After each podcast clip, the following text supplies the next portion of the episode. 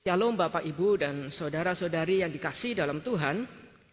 Hari ini kita akan sama-sama membahas di dalam kalender gerejawi, sekali lagi di dalam event gerejawi, lectionary. Kita hari ini akan membahas satu tema yaitu bagaimana kita hidup di hadapan hukum dan janji Allah. Saya ambil dari satu bagian firman Tuhan di dalam Galatia pasal yang ketiga ayat 23 sampai dengan ayat yang ke-29. Galatia pasal yang ketiga ayat 23 sampai dengan ayat yang ke-29 dengan tema bagaimana kita orang Kristen ini hidup di hadapan hukum dan janji Allah. Galatia 3 ayat 23 sampai dengan 29. Bagian ini secara sederhana kita bisa bagi menjadi dua bagian, yaitu yang pertama ini 23 sampai 25 nanti dilanjutkan dengan pola yang sama tapi berbeda dengan konteksnya atau isinya yaitu ayat 26 sampai dengan ayat yang ke-29. Saya akan bacakan di dalam bagian ini Galatia pasal 3 ayat 23 sampai 29. Demikian firman Tuhan. Sebelum iman itu datang, kita berada di bawah pengawalan hukum Taurat dan dikurung sampai iman itu telah dinyatakan. Jadi hukum Taurat adalah penuntun bagi kita sampai Kristus datang. Supaya kita dibenarkan karena iman. Dan sekarang iman itu telah datang. Karena itu kita tidak berada lagi di bawah pengawasan penuntun. Sebab kamu semua adalah anak-anak Allah karena iman di dalam Yesus Kristus. Karena kamu semua yang dibaptis dalam Kristus telah mengenakan Kristus. Dalam hal ini tak ada orang Yahudi atau orang Yunani, tak ada hamba atau orang merdeka, tak ada laki-laki atau perempuan, karena kamu semua adalah satu di dalam Kristus Yesus. Dan jikalau kamu adalah milik Kristus, maka kamu juga adalah keturunan Abraham dan berhak menerima janji Allah. Bagian ini kita sering kali mendengar bahwa ini dikatakan untuk menunjukkan bagi setiap kita orang Kristen Ketika kita percaya kepada Kristus, maka hukum itu sudah tidak lagi berlaku. Hukum Taurat tidak lagi mengikat kita. Tapi kita melihat di dalam bagian ini sebenarnya Paulus itu menuliskan ini konteksnya apa. Surat Galatia dipercaya adalah surat yang pertama kali dituliskan oleh Paulus. Dan ini kita melihat pertama kali pelayanan Paulus dicatat di dalam kisah para rasul.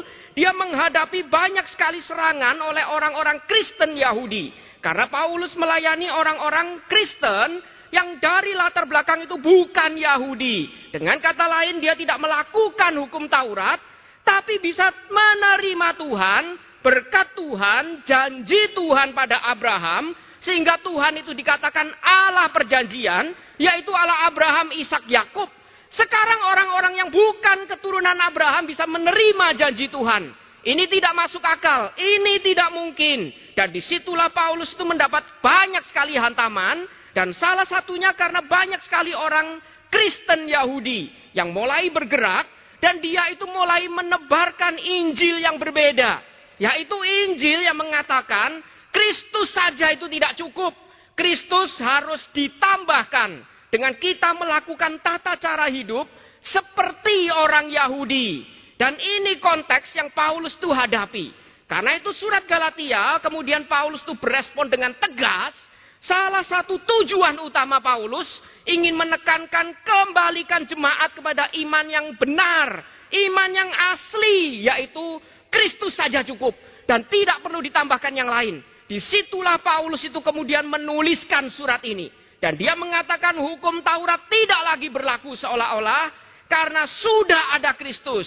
Tapi kalau kita melihat di dalam konteks saat itu, memang saat itu jemaat mula-mula yang paling pelik dihadapi permasalahan adalah masalah Yahudi non-Yahudi. Beda mungkin dengan gereja zaman sekarang. Gereja zaman sekarang masalah yang pelik apa? Kita bisa katakan mungkin loyalitas pada gereja. Mungkin moralitas. Karena mungkin banyak orang tidak lagi menjaga kekudusan. Mungkin aset dan lain sebagainya. Tapi masa itu, masalah yang paling pelik dihadapi mereka adalah masalah Yahudi non-Yahudi. Dan kita bisa mengerti. Karena jika kita katakan, janji Allah perjanjian itu adalah khusus untuk Abraham, Ishak, Yakub, keturunan Yahudi. Maka, jika orang tidak Yahudi bisa menerima, berarti Allah kita itu Allah yang ingkar janji. Dan berarti Allah kita itu adalah Allah yang semena-mena. Kita diikat dengan berat oleh hukum Taurat. Sampai hidup kita itu apa ndak boleh, ini ndak boleh, itu ndak boleh. Tapi orang yang bebas, yang tidak melakukan hukum Taurat, bisa juga diselamatkan. Mana lebih enak? Dan bukankah ini sering kali juga menjadi pemikiran orang Kristen? Pernah ada orang datang ke saya bilang, kok enak orang agama lain? Hidupnya bebas, tidak perlu sangkal diri. Tapi saat terakhir waktu koma menerima Tuhan langsung masuk surga. Sedangkan kita yang Kristen, apa-apa tidak boleh. Sangkal diri pikul salib. Minum minuman keras tidak boleh. Satu-satunya minuman keras cuma es batu yang boleh diminum. Semuanya tidak boleh, ini tidak boleh. Jadi orang Kristen itu tidak enak. Tuhan tidak adil. Jika janji itu diberikan betul-betul untuk orang Yahudi. Maka itu pun juga jadi masalah. Berarti Kristus yang diberitakan oleh Paulus tidak relevan. Karena mereka diselamatkan bukan oleh Kristus, tapi karena saya taat kepada janji itu, taat kepada hukum itu. Tapi jika hukum itu juga diberikan untuk orang non-Yahudi, janji itu juga untuk mereka, tidak adil. Kenapa saya harus menjaga hidup saya sedemikian rupa? Kalau saya melanggar satu saja, bahkan mereka punya prinsip, satu orang saja melanggar, satu bangsa akan dimusnahkan oleh Tuhan. Dibuang oleh Tuhan. Mereka mengalami pembuangan berkali-kali. Karena tidak taat kepada hukum Taurat. Tuhan semena-mena. Dan di situlah kemudian Paulus itu berespon. Dia menuliskan surat Galatia. Tapi surat Galatia ini dituliskan Paulus. Seringkali kita juga salah artikan. Seringkali kita orang Kristen, beberapa orang Kristen mengatakan, tuh Paulus menuliskan, hukum memang tidak lagi berlaku karena Kristus. Dan saat itu orang-orang itu memang jalan keluar paling gampang bagi mereka adalah ya sudah fenomenanya adalah orang non Yahudi bisa percaya. Berarti bagaimana? Kalau kita ingin konsisten Tuhan setia pada janjinya, berarti dengan kata lain harus ada tambahan. Tuhan setia pada janjinya, tapi dia memberikan satu kondisi khusus untuk beberapa orang Yunani bisa percaya, tapi dengan satu syarat, dia harus hidup seperti kita. Dia harus hidup mengikuti tata cara Yahudi. Dan di situlah Paulus mengatakan tidak. Tapi bukan berarti Paulus mengatakan hukum tidak lagi perlu. Saya percaya di dalam bagian surat Paulus yang lain, Paulus menekankan justru tidak kita itu boleh main-main dalam hidup kita. Kita harus menaati perintah Tuhan hukum Tuhan. Bahkan Yesus pun ketika datang, dia mengatakan tidak satu iota pun dia hapus. Tiadakan. Tapi dia datang untuk menggenapi. Iota itu huruf yang paling kecil dalam huruf Yunani. Hurufnya itu kecil seperti koma. Jadi seolah-olah Yesus mengatakan, huruf paling kecil saja saya tidak akan hapuskan. Saya akan genapi. Huruf yang paling kecil saja dia tidak hapuskan, berarti saya percaya bagian ini bukan berarti kontradiksi. Paulus mengatakan tidak perlu. Jadi orang Kristen yang mengatakan hukum tidak lagi perlu, Taurat itu harus kita hapuskan, perintah Tuhan tidak perlu, itu jelas salah. Karena itu beberapa orang Kristen itu sering kali merasa hukum tidak perlu. Jadi kita tidak perlu menjaga hidup kita lagi dengan kaku. Karena itu banyak orang Kristen tidak perlu merasa menjaga kekudusan. Bahkan dalam hal paling sederhana, kita tidak lagi perlu serius mempersiapkan untuk datang beribadah kepada Tuhan. Kalau kita membaca kitab imamat, kitab yang paling sering menjadi penghambat kita Bible study bukan? Ketika kita membaca urut dari kejadian, sampai di imamat kita mulai tahu itu kitab yang paling membosankan dan membingungkan. Tapi imamat itu dituliskan untuk menyadarkan kita Betapa seriusnya tidak boleh main-main kita datang di hadapan Tuhan. Lalu sekarang banyak orang Kristen mengatakan itu sudah dihapus. Karena itu kita datang tidak lagi perlu mempersiapkan diri dengan baik. Waktu dengan baik. Hati dengan baik. Kita bisa datang seenak-enaknya. Yang dimaksud Paulus di sini jelas bukan seperti itu. Karena itu kita melihat bagian ini sekali lagi dibagi menjadi dua bagian. Bagian pertama, Paulus tuh ingin menekankan memang kita ini adalah anak Allah pertama kali itu melalui pengawasan. Karena itu dia katakan di dalam bagian ini. Sebelum iman itu datang, kita berada di bawah pengawalan atau pengawasan hukum Taurat. Dan kita itu dikawal, diawasi dengan pengertian seperti dikurung sampai iman itu telah dinyatakan. Jadi hukum Taurat adalah penuntun. Kata penuntun ini pakai kata pedagogi. Pedagogos. Jadi ini pakai kata penuntun. Tapi penuntun pedagogi ini bukan berarti seperti nuansa orang yang mendidik dan mengarahkan. Tapi nuansanya adalah orang yang mengawasi dengan ketat. Orang yang mengawasi, mengarahkan, mengawasi dengan ketat. Bagi kita, sampai Kristus datang. Supaya kita dibenarkan karena iman. Sekarang, Iman itu telah datang. Karena itu kita tidak berada lagi di bawah pengawasan penuntun. Jelas kalau kita baca baik-baik, bukan hukumnya yang tidak perlu, bukan hukum itu menjadi tiada, sehingga Paulus tidak konsisten, tidak sinkron dengan perkataan Yesus, tapi Paulus itu di dalam bagian ini memberikan penjelasan fungsi hukum Taurat yang sebenarnya. Yang sering kali disalahartikan oleh beberapa orang Yahudi. Orang Yahudi menganggap hukum Taurat itu menyelamatkan. Hukum Taurat itu syarat utama kita bisa masuk di dalam perjanjian Tuhan. Paulus mengatakan tidak. Hukum Taurat yang pertama itu ada unsur waktunya. Hukum Taurat diberikan itu karena kita ini masih berdosa dan perlu pengawasan. Istilahnya kita itu masih bayi perlu babysitter yang mengawasi kita 24 jam bahkan mungkin. Karena kalau tidak, kita itu semakin liar. Bisa lari ke sana, lari ke sini, padahal belum tahu ini, belum tahu itu, perlu babysitter. Tapi babysitter ada unsur waktunya, bukan?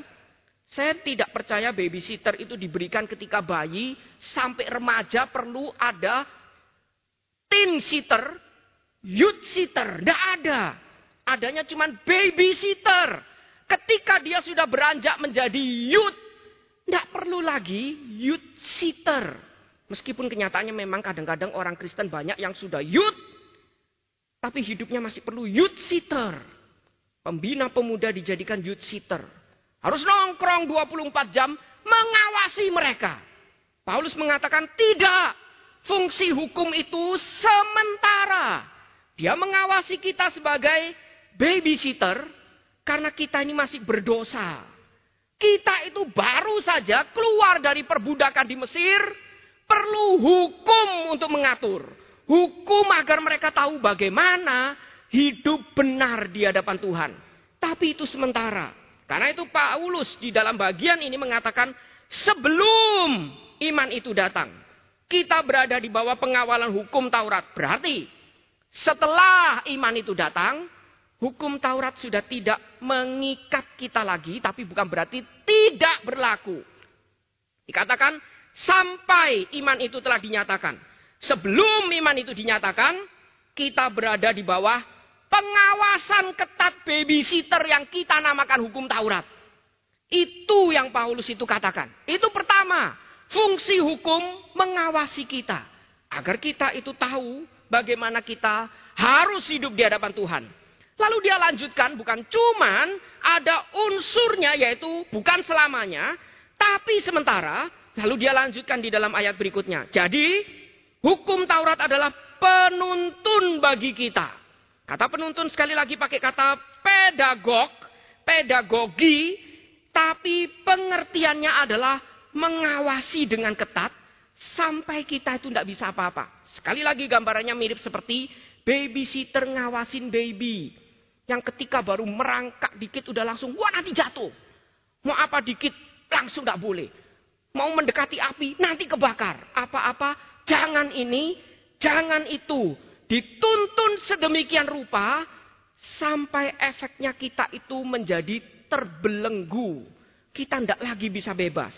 Tapi karena memang kita masih bayi.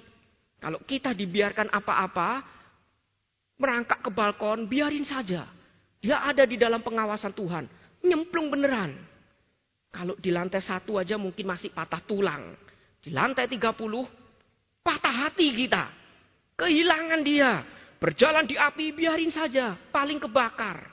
Kita akan jaga sedemikian rupa karena kita mengasihi dia. Tapi ada efek negatifnya, kita merasa terkungkung. Kita merasa betul-betul dituntun sampai tidak lagi bisa bergerak, diawasi dengan ketat. Tapi ada hasilnya, yaitu sampai Kristus datang, itu dilakukan supaya kita dibenarkan karena iman. Kita dijaga sehingga ketika nanti Kristus penggenapan janji itu datang, kita siap berkenan hidup di hadapan dia. Ini yang dikatakan Paulus, itu fungsi hukum. Karena itu dia kemudian tutup. Sekarang, iman itu telah datang. Berarti bukan hukum itu kemudian ditiadakan, dihapus, tidak lagi penting. Tapi sekarang penggenapan itu sudah diberikan. Hukum itu ditangguhkan. Sekarang hukum itu tidak lagi hukum Taurat yang mengungkung, tapi sekarang di dalam Kristus. Berarti seolah-olah sekarang kita sudah dianggap beranjak dewasa. Bukan lagi kanak-kanak yang perlu babysitter. Sekarang era baru sudah dimulai. Era Kristus, era perjanjian, Bukan lagi era hukum yang membelenggu. Itu maksud Paulus. Berarti dengan kata lain, orang Kristen tetap perlu mencari suara Tuhan. Perintah Tuhan, kita tetap perlu serius hidup bagi Tuhan. Karena itu orang Kristen tahu hukum itu bukan kemudian ditiadakan. Lalu kita tidak perlu lagi membaca perjanjian lama. Hukum itu menggambarkan kehendak Tuhan bagi setiap kita. Hukum bukan ditiadakan, tapi hukum menyadarkan kita satu hal. Era Kristus sudah dimulai, berarti hukum bukan yang utama. Hukum itu melengkapi, tapi bukan berarti itu utama agar kita diselamatkan. Kristus saja cukup. Tapi setelah diselamatkan Kristus, kita mau tahu kehendaknya. Kita perlu mendengar suaranya. Dan hukum itu harusnya bukan menjadi satu peraturan yang mengikat membelenggu lagi sehingga orang yang tidak hidup sesuai itu kita tidak lagi bisa berdampingan. Hukum seharusnya tidak lagi menjadi sarana untuk kita itu membuat batasan sehingga kita tidak lagi bisa menjangkau orang. Hukum adalah untuk kita bisa punya gambaran apa itu kehendak Tuhan. Itu yang dikatakan di dalam bagian ini oleh Paulus. Jadi apa itu hukum bagi kita zaman sekarang? Mungkin kegiatan gerejawi kita, etnis kita. Seorang bernama N.T. Wright mengatakan, betapa harusnya kita bersuka cita karena sudah dimerdekakan. Era Kristus sudah dimulai. Tapi berapa banyak akhirnya membuat eranya masing-masing. Era etnisku, era denominasiku. Sehingga ketika kita tidak ketat menjaga ajaran seperti saya, lebih baik kamu keluar dari gereja ini. Akhirnya membuat batasan-batasan yang tidak lagi bisa menjangkau, berdampingan dengan baik. Apa yang kemudian menjadi hukum bagi kita? Paulus mengatakan era Kristus sudah dimulai. Harusnya kita mendengar suara Tuhan untuk sekarang kita punya gambaran apa yang Tuhan mau. Dan apa itu suara Tuhan. Karena itu di dalam bagian berikutnya Paulus itu menggambarkan Bukan lagi anak Allah melalui hukum, tapi sekarang kita itu bukan diawasi sebagai babysitter. Kita melangkah maju, era baru sudah dimulai. Kita adalah anak Allah melalui iman. Melalui era baru itu yaitu penebusan Kristus. Dan apa yang harus kita lakukan? Dikatakan bagian pertama. Kita itu sekarang sudah menjadi anak-anak Allah, keturunan Abraham di dalam iman. Karena itu dikatakan sebab kamu semua adalah anak-anak Allah karena iman di dalam Yesus Kristus. Berarti kita tuh menjadi anak-anak Allah di dalam Kristus. Dengan kata lain, kita yang dulu kanak-kanak, sekarang sudah beranjak semakin besar, tidak perlu lagi babysitter, tapi kita sudah menjadi anak-anak Allah. Bukan kanak-kanak, tapi anak-anak Allah. Dan kata anak-anak ini menyadarkan beberapa hal. Di dalam konsep Yahudi saat itu, relasi paling dekat itu adalah relasi keluarga, yaitu keluarga inti antara orang tua dan anak. Itu relasi yang paling dekat. Berarti dengan kata lain, era baru sudah dimulai, sudah bukan era babysitter, sekarang era orang tua kita sendiri yang menjaga kita. Dan dia menjaga kita, mengangkat kita menjadi anak-anaknya. Kita diadopsi, berarti kita sekarang punya relasi. Kita bahkan bisa memanggil Allah kita sebagai Bapa. Dalam bahasa Ibrani, Aba. Itu adalah kata pertama yang biasanya diajarkan untuk anak-anak itu belajar berbicara. Kata yang paling gampang untuk diucapkan yang dia harus belajar untuk kemudian bisa belajar berbicara aba yang paling mudah. Kalau mama dalam bahasa kita kan papa mama mirip. Mereka aba sama ima. Ima lebih sulit bukan? Ini aba lebih gampang. Itu bahasa pertama yang kita diminta belajar memanggil sebagai anak kepada orang tua. Berarti ini mengat, menunjukkan bagi setiap kita.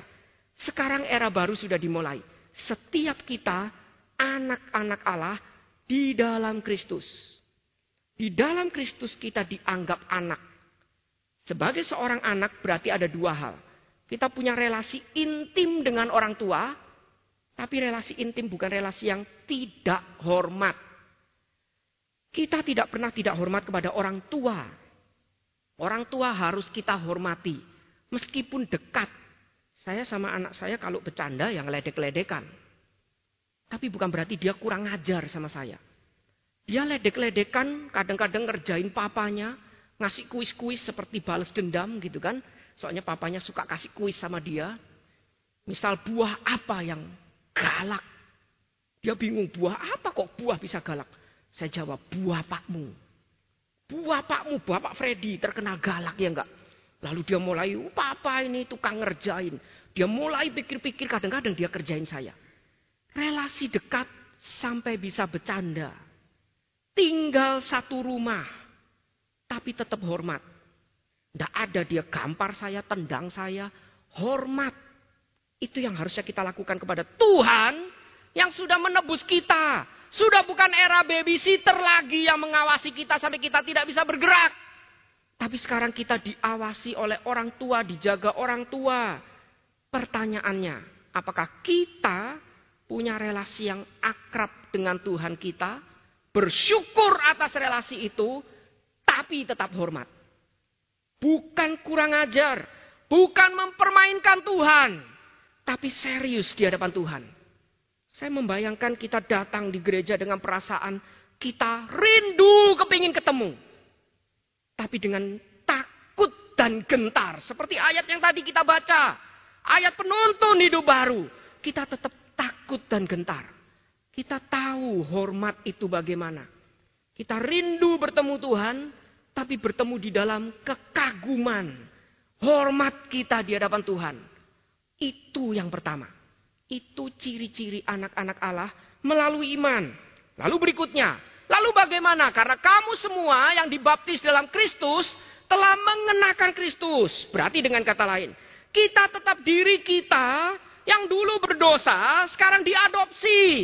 Tapi bukan berarti ketika diadopsi status sosial kita langsung berubah.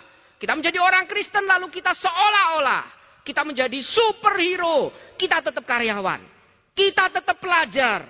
Tapi ketika kita bekerja ataupun belajar, kita selalu mengenakan Kristus. Kalau kita tidak mengenakan Kristus, bagaimana Kristus bisa mengutus kita menjadi saksinya? Kalau kita tidak keluar kepada tempat kita masing-masing, bagaimana kita bisa diutus bersaksi? Tapi ketika kita keluar ke tempat kita masing-masing, yang pemilik perusahaan, mengelola perusahaannya dengan mengenakan Kristus. Pekerja, bekerja dengan mengenakan Kristus, bukan menjadikan kegiatan gereja untuk alasan bolos, alasan izin. Tapi saya mengenakan Kristus untuk bersaksi. Kalau kita tidak diutus keluar, bagaimana kita bersaksi? Kalau kita tidak mengenakan Kristus, apa yang dilihat dari kesaksian kita? Karena itu Paulus mengingatkan ada tugas, ada efeknya. Seperti tadi babysitter pun ada efeknya. Sekarang menjadi anak-anak Allah, kita sudah dimerdekakan tetap ada efeknya. Hidup kita bersaksi bagi dia. Karena itu kenakanlah Kristus. Pertanyaannya apakah kita mengenakan Kristus? Ketika kita berbicara, berelasi suami istri, apakah mengenakan Kristus? Ketika orang tua dan anak, apakah mengenakan Kristus? Bahkan ketika melayani, apakah kita mengenakan Kristus? Ini yang diingatkan oleh Paulus dalam bagian kedua. Kalau kita mengenakan Kristus, dampaknya, implikasinya. Dikatakan dalam hal ini tidak ada lagi orang Yahudi atau orang Yunani, tidak ada hamba atau orang merdeka. Tidak ada laki-laki atau perempuan. Karena kamu semua adalah satu di dalam Kristus Yesus. Bagian ini agak aneh. Bagaimana mungkin tidak ada laki-laki atau perempuan? Apakah ini berbicara misal seperti zaman kita sekarang? Gender dikatakan male, female atau prefer nggak mau ngomong. Jadi karena tidak ada lagi perempuan, tidak ada lagi laki-laki. Saya percaya Paulus menuliskan ini maksudnya bukan seperti itu. Tapi Paulus mengingatkan perbedaan itu harusnya tidak lagi menjadi hambatan. Ketika kita laki-laki, kita menjadi laki-laki yang mengenakan Kristus berarti kita bukan menyudutkan atau merendahkan wanita yang berbeda dengan saya. Karena saya laki-laki. Atau ketika saya menjadi tuan, bukan berarti saya itu menindas bawahan. Tapi saya sekarang mengenakan Kristus dan saya dengan bawahan itu satu di dalam Kristus kita cuma berbeda profesi dan kita saling melengkapi satu di dalam Kristus. Saling membentuk, saling melengkapi. Mirip seperti gereja bukan? Kalau semua menjadi hamba Tuhan, siapa jadi jemaat? Kalau semua jadi pemusik, siapa yang mau khotbah? Kalau semua mau jadi pengkhotbah, siapa yang mau dengar? Semua punya bagian-bagiannya, tapi tidak ada siapa lebih tinggi, siapa lebih rendah. Kalau saya hari ini lebih tinggi karena ada podiumnya. Tapi saya sama sejajar dengan Bapak Ibu. Hanya profesinya dipercaya berbeda. Saya tetap perlu Bapak Ibu untuk diutus keluar. Hidup bagi Tuhan. Mengenakan Kristus. Saya dulu sebelum jadi hamba Tuhan saya berprofesi sebagai guru. Saya kadang-kadang kehilangan nuansa itu. Sekarang jadi hamba Tuhan cuman isinya debat doktrin. Jadi babysitter bagi jemaat yang tetap kepengen babysitter terus. Tapi dulu waktu jadi guru, saya ngajar 4 bulan, debat sama mereka, 21 orang pindah jadi Kristen. Dilabrak sama orang tua, saya debat sama orang tua, akhirnya orang tua pun jadi Kristen. Menarik sekali. Dan saya sekarang sudah jadi hamba Tuhan. Saya tidak mungkin bisa jadi masuk sekolah lagi satu-satu. Saya perlu jemaat yang mau dipanggil jadi guru untuk pergi kasihi anak-anak di sekolah. Saya perlu jemaat yang mau dipanggil menjadi pegawai, bekerjalah tunjukkan. Ini orang Kristen yang bekerja. Orang yang bekerja mengenakan Kristus itu ini. Di situ kita satu di dalam Kristus. Punya profesi yang berbeda, tapi tetap satu. Itu yang dikatakan oleh Paulus. Jadi tidak ada lagi pembedaan Yahudi, Yunani. Kamu Yahudi, saya Yunani. Kamu Yunani, kamu lebih rendah. Tidak. Semua, baik Yahudi maupun Yunani. Satu, yaitu anak-anak Allah melalui iman. Dan di situ ditutup oleh Paulus. Dan jikalau kamu adalah milik Kristus, maka kamu juga adalah keturunan Abraham dan berhak menerima janji Allah. Berarti kalau kita lakukan ini semua, di situlah baru kita adalah keturunan berdasarkan janji. Pertanyaannya, yang mana kita? Mari kita refleksi hidup kita masing-masing. Apakah kita betul-betul anak Allah melalui janji, iman, Kristus? Tandanya apa? Apakah saya betul-betul punya relasi intim dengan dia? Tapi tetap hormat. Apakah saya betul-betul keluar hidup bagi dia. Mengenakan Kristus. Dan apakah saya betul-betul menjaga kesatuan tubuh Kristus? Bersatu, satu di dalam Kristus. Jika iya, kita anak Allah. Jika iya, kita itu orang yang sungguh-sungguh keturunan berdasarkan janji. Yang mana kita? Mari kita tundukkan kepala kita berdoa. Bapak di dalam surga, sekali lagi kami ingin merenungkan hidup setiap kami. Hari ini di dalam event gerejawi, kalender gerejawi kami diingatkan sekali lagi. Sudah berapa lama kami melewati Paskah, merayakan Pentakosta bahkan. Tapi apakah roh kudus yang diberikan yang baru saja kami peringati itu betul-betul memimpin hidup kami sebagai anak-anak Allah melalui iman? Apakah betul-betul kami ini melangkahkan kaki kami sebagai anak-anak Allah melalui iman? Dan bagaimana kami itu menghidupi hidup kami seperti ini? Paulus mengingatkan kami bahwa kami harus hidup berelasi dengan Tuhan. Berelasi itu berarti mendengar suara Tuhan, mencari suara Tuhan, terus berusaha untuk hidup berdasarkan tuntunan Tuhan itu. Tapi bukan tuntunan yang mengikat lagi. Tapi tuntunan yang membuat kami itu bisa mengerti kehendaknya dan bisa berelasi dengan intim. Tapi tetap hormat. Berelasi dengan intim tapi tetap takut dan gentar. Dan serius hidup di hadapan Tuhan. Dan di situlah kami juga ingat. Kami bukan hanya hidup untuk sekedar berelasi. Tapi kami juga diutus keluar untuk mengenakan Kristus bersaksi bagi Tuhan. Dan di dalam kesaksian kami, hendaknya kami terus menjaga kesatuan. Sehingga orang yang berprofesi beda, tetap satu di dalam Kristus. Anak-anak Allah melalui iman. Orang yang mungkin etnis juga berbeda. Status sosial berbeda. Pandangannya berbeda bahkan. Tetap satu di dalam iman. Dan di situlah kami adalah sungguh-sungguh anak-anak melalui perjanjian keturunan melalui perjanjian. Karena itu Bapak mampukan setiap kami. Gandeng setiap kami, arahkan setiap kami. Untuk bisa hidup berpadanan dengan status kami. Yaitu anak-anak Allah melalui iman. Inilah doa dan permohonan kami yang kami panjatkan hanya di dalam nama Yesus Kristus. Amin.